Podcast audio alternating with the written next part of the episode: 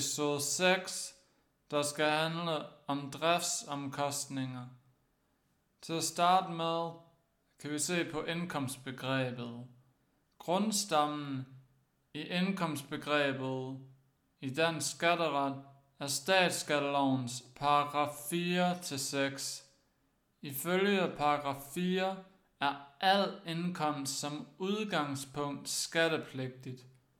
Dette kaldes også den positive afgrænsning af indkomstbegrebet. Statsskalovens paragraf 5 afgrænser indkomstbegrebet og kaldes derfor den negative afgrænsning, fordi den undtager visse formueforøgelser fra at være omfattet af indkomstbegrebet. Ifølge paragraf 6 er visse udgifter fradragsberettigede, det vil sige, at man kan trække de udgifter fra ved opgørelsen af indkomsten.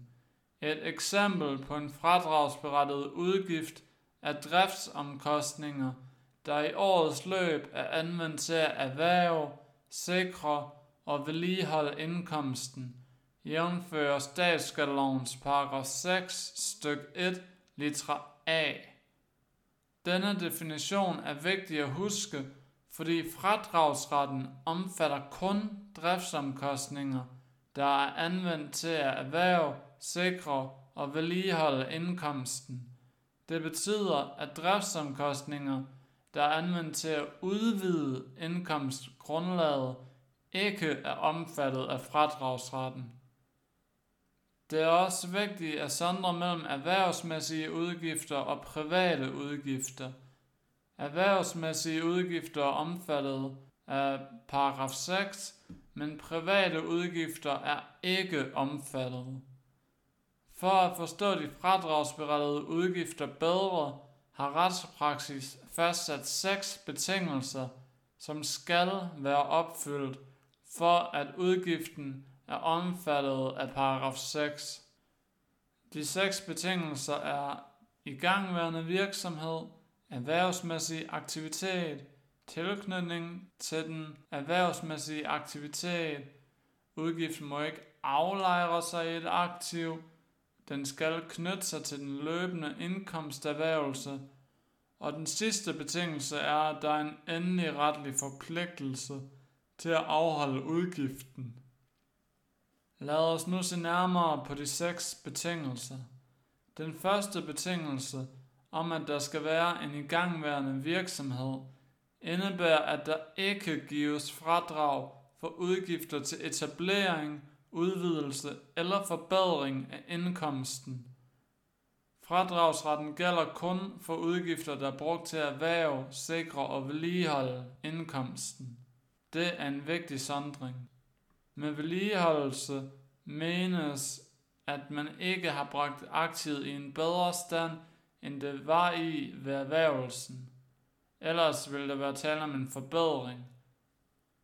En fradragsberettiget udgift er som udgangspunkt stadig fradragsberettiget, selvom den har været forgæves, det vil sige selv hvis den ikke gav den ønskede effekt. Lad os nu se på betingelse 2 om erhvervsmæssig aktivitet. Selvstændige erhvervsdrivende og lønmodtagere driver erhvervsmæssig aktivitet – de opfylder derfor betingelsen. Honorarmodtagere og hobbyvirksomhed driver ikke erhvervsmæssig aktivitet.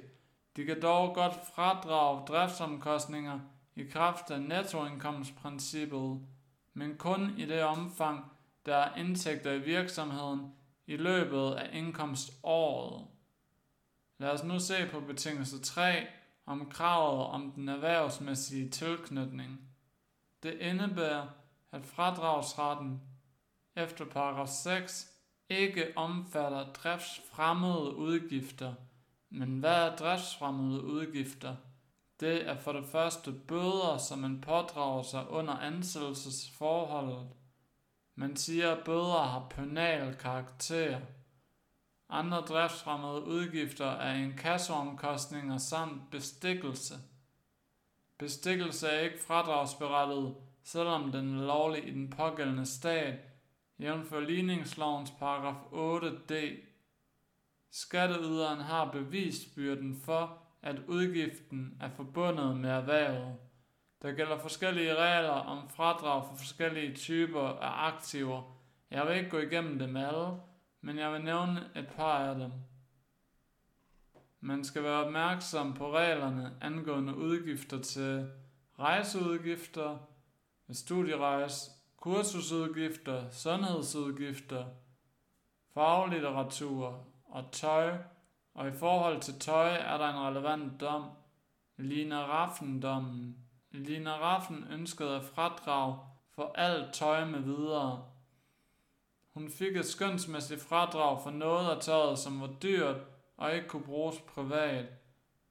Højesteret bemærkede, at udgifter til tøj, frisør, makeup med videre i almindelighed må anses som privatudgifter. Det lykkedes hende at få fradrag for en del af det. Derudover er der arbejdsværelse i hjemmet. Fradrag her kræver, at skatteyderen kan godtgøre, at det erhvervsmæssige formål med afholdelsen af udgiften klart overskygger privatforbrugselementet. Der er en relevant dom her. Det handlede om en musiklærer, der havde indrettet sit musiklokale med lyddæmpning og isolering. Det adskilte sig så meget fra boligens almindelige opholdsrum, at fradraget godt kunne indrømmes her. En anden vigtig udgift er gaver, repræsentation og reklame. Vi skal nu se nærmere på repræsentation og reklameudgifter.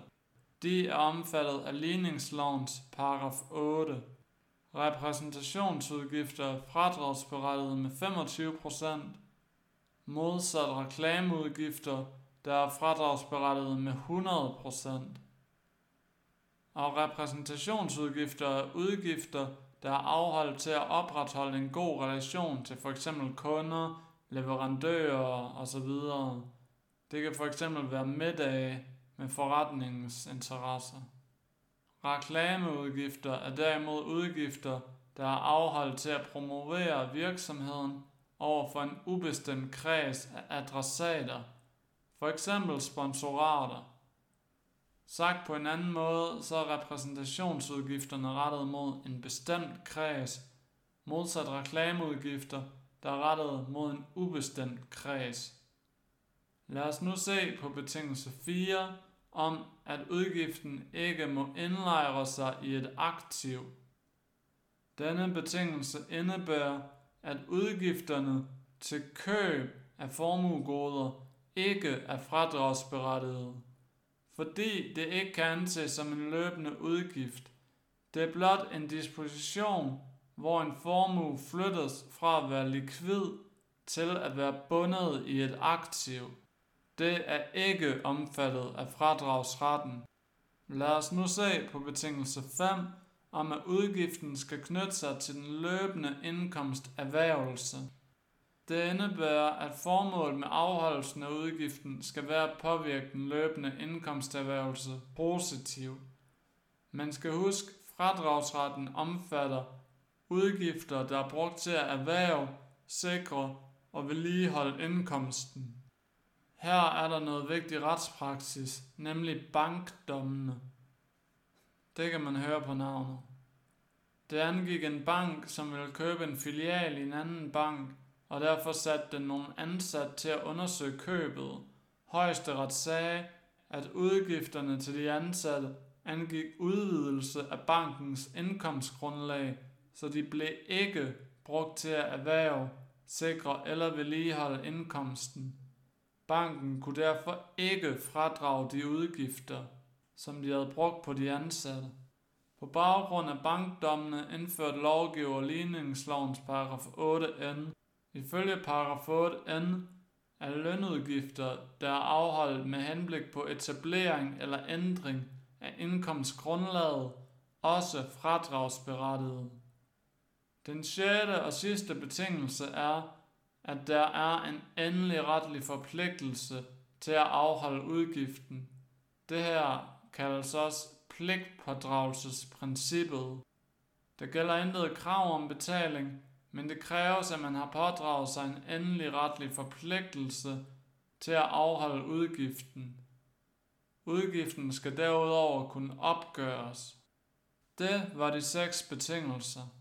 Et andet forhold, som har betydning for vurderingen, er om udgiften er nødvendig eller normal.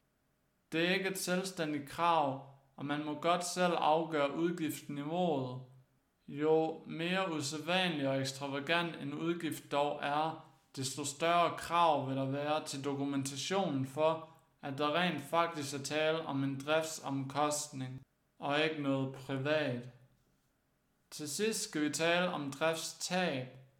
Driftstab er uventede udgifter, som virksomheden er nødt til at afholde, modsat driftsomkostninger, som afholdes direkte og bevidst. Driftstab kan fx være beskadigelse af et aktiv ved brand eller lignende, tyveri med videre. Driftstab kan fradrages efter paragraf 6, selvom der ikke er tale om driftsomkostninger. Man kan ikke opstille en regel for driftstab, men i praksis taler man om to hjælpekriterier, genstandskriteriet og årsagskriteriet. Hvis man ønsker fradrag, skal man bevise grundlaget herfor, så bevisbyrden ligger hos skatteyderen. Tabet skal derudover være endeligt konstaterbart. Og man får ikke fradrag, hvis tabet er dækket af en forsikring. Så hvis en programmørs computer går i stykker, vil han ikke få fradrag for driftstabet, hvis computeren er dækket af en skadesforsikring. Det var det for denne episode. Tak for at I lyttede med. På gensyn.